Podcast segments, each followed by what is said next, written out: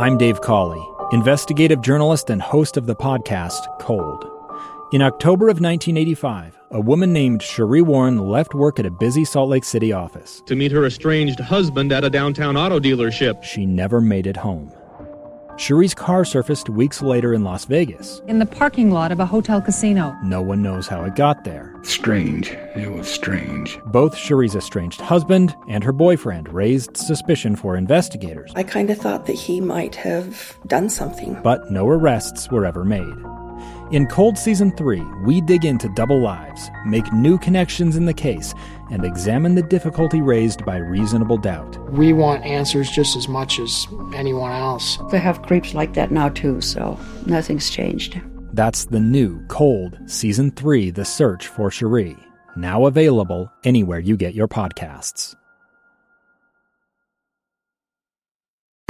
The shootings in Grantsville. Special coverage on Live Mike with Lee Lonsberry.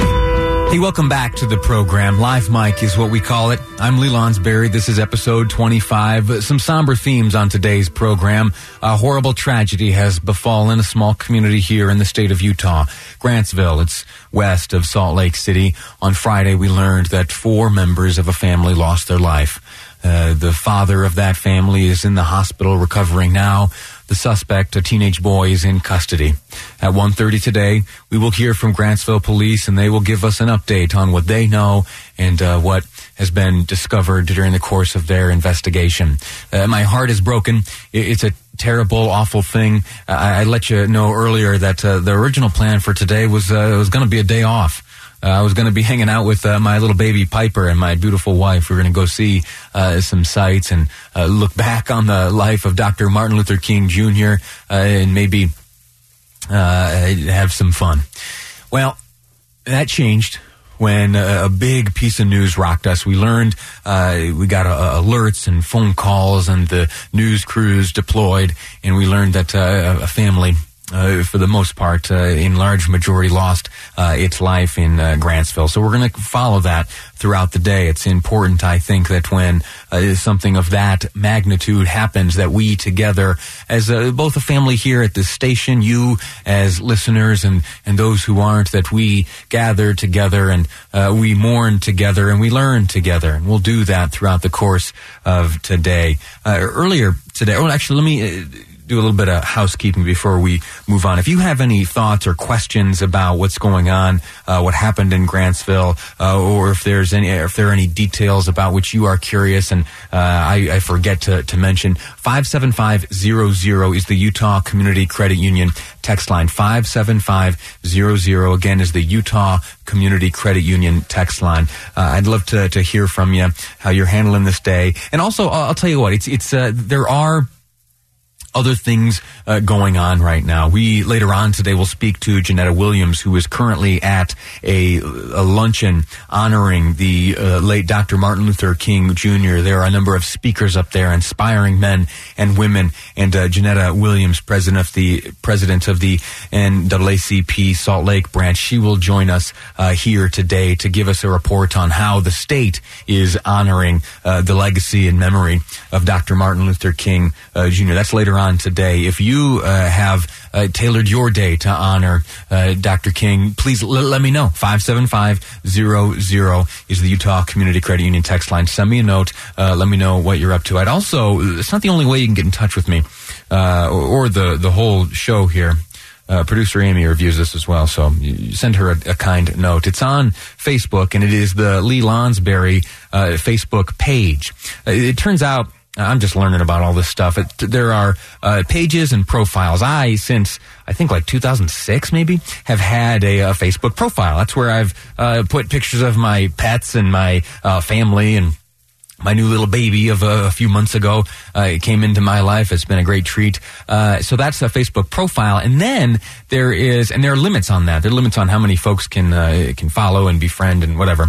Uh, then there is a, a, Facebook profile, and that is uh, that's the new thing I've got. They made it for me here at KSL, and something happened uh, on Friday's show uh, that got uh, the TV folks, that got their attention.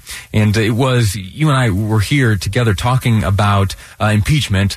Uh, don't worry, I'm not going to dwell. Uh, we were talking about impeachment and we went back in time, not to uh, the most recent impeachment proceedings in 1999 against President Clinton, but all the way back over 150 years to 1868. Uh, I dug up I, one of my little hobbies, and you'll come to know this about me, and it'll either annoy you or intrigue you.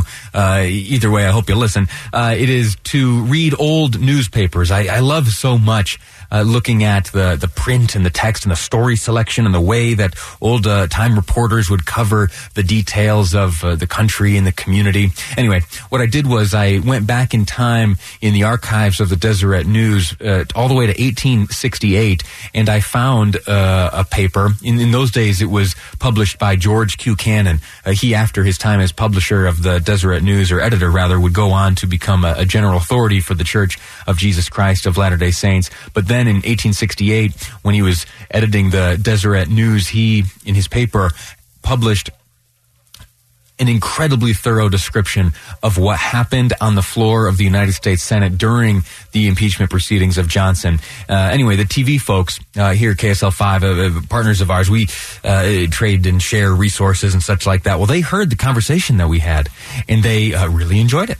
And so they took the audio uh, of me reading this old newspaper and they put it over some video. Uh, there is footage of the proceedings in the Senate. There are some uh, archival uh, images from way back when, not photos, but uh, but uh, some sketches from the 1868 proceedings. You can see copies of the actual old newspaper there. Anyway, I tell you all that because I posted a link to it on the Facebook page, Lee Lonsberry Facebook page, uh, and I'd be honored if you'd go check it out. It's only a, a minute or so long, but uh, it's a cool little thing, and I'm proud of it because uh, our little radio show got some attention on TV. That's a neat thing.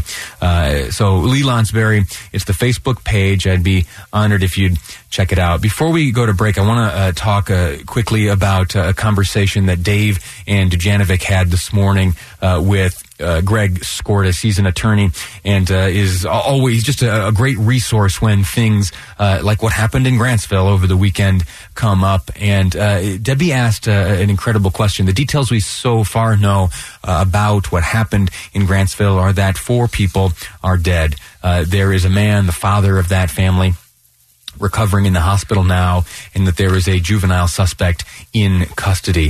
Uh, it was asked of Greg Skordas if the death penalty was on the table for this suspect, and here is his brief response. The United States Supreme Court has determined that we cannot in this country execute minors, even if it's a crime, an outrageous crime. So if he's under the age of 18, he is not eligible for the death penalty under American law. That doesn't mean he doesn't qualify for a life imprisonment without the possibility of parole. And that would certainly be something that they would look at. But, but if he is 15 or 16, this would not be a death penalty case. That's Greg Skordas, uh, an attorney uh, here in town, and he speaking this morning with Dave and Dujanovic uh, sheds some light on what may or, may not be some of the what may be some of the rationale behind how prosecutors will seek to well prosecute. Uh, the suspect in this terrible, uh, terrible crime. He had uh, the answers to a few more questions. Time is tight, so I don't have time to get to it at the moment. But later on in the program, I'll continue sharing with you that uh, great conversation between Greg Skordas and Dave and Dujanovic earlier today on their program, uh, and much more. In the next segment, we're going to speak uh, to Patty Deacon Daly. She is an organizer of a fundraiser uh, aimed at helping this family that has lost so much, nearly everything. There are funeral expenses, there are medical expenses, and there is, uh, uh, to the best extent possible, uh, some fragmented lives that are in need of putting back together. Uh, Patty Deacon Daly going to talk to us about how you can help with this fundraiser and where those funds uh, will go. That's all coming up later on today's program, Live Mike. I'm Lee Lonsberry, and this is KSL News Radio.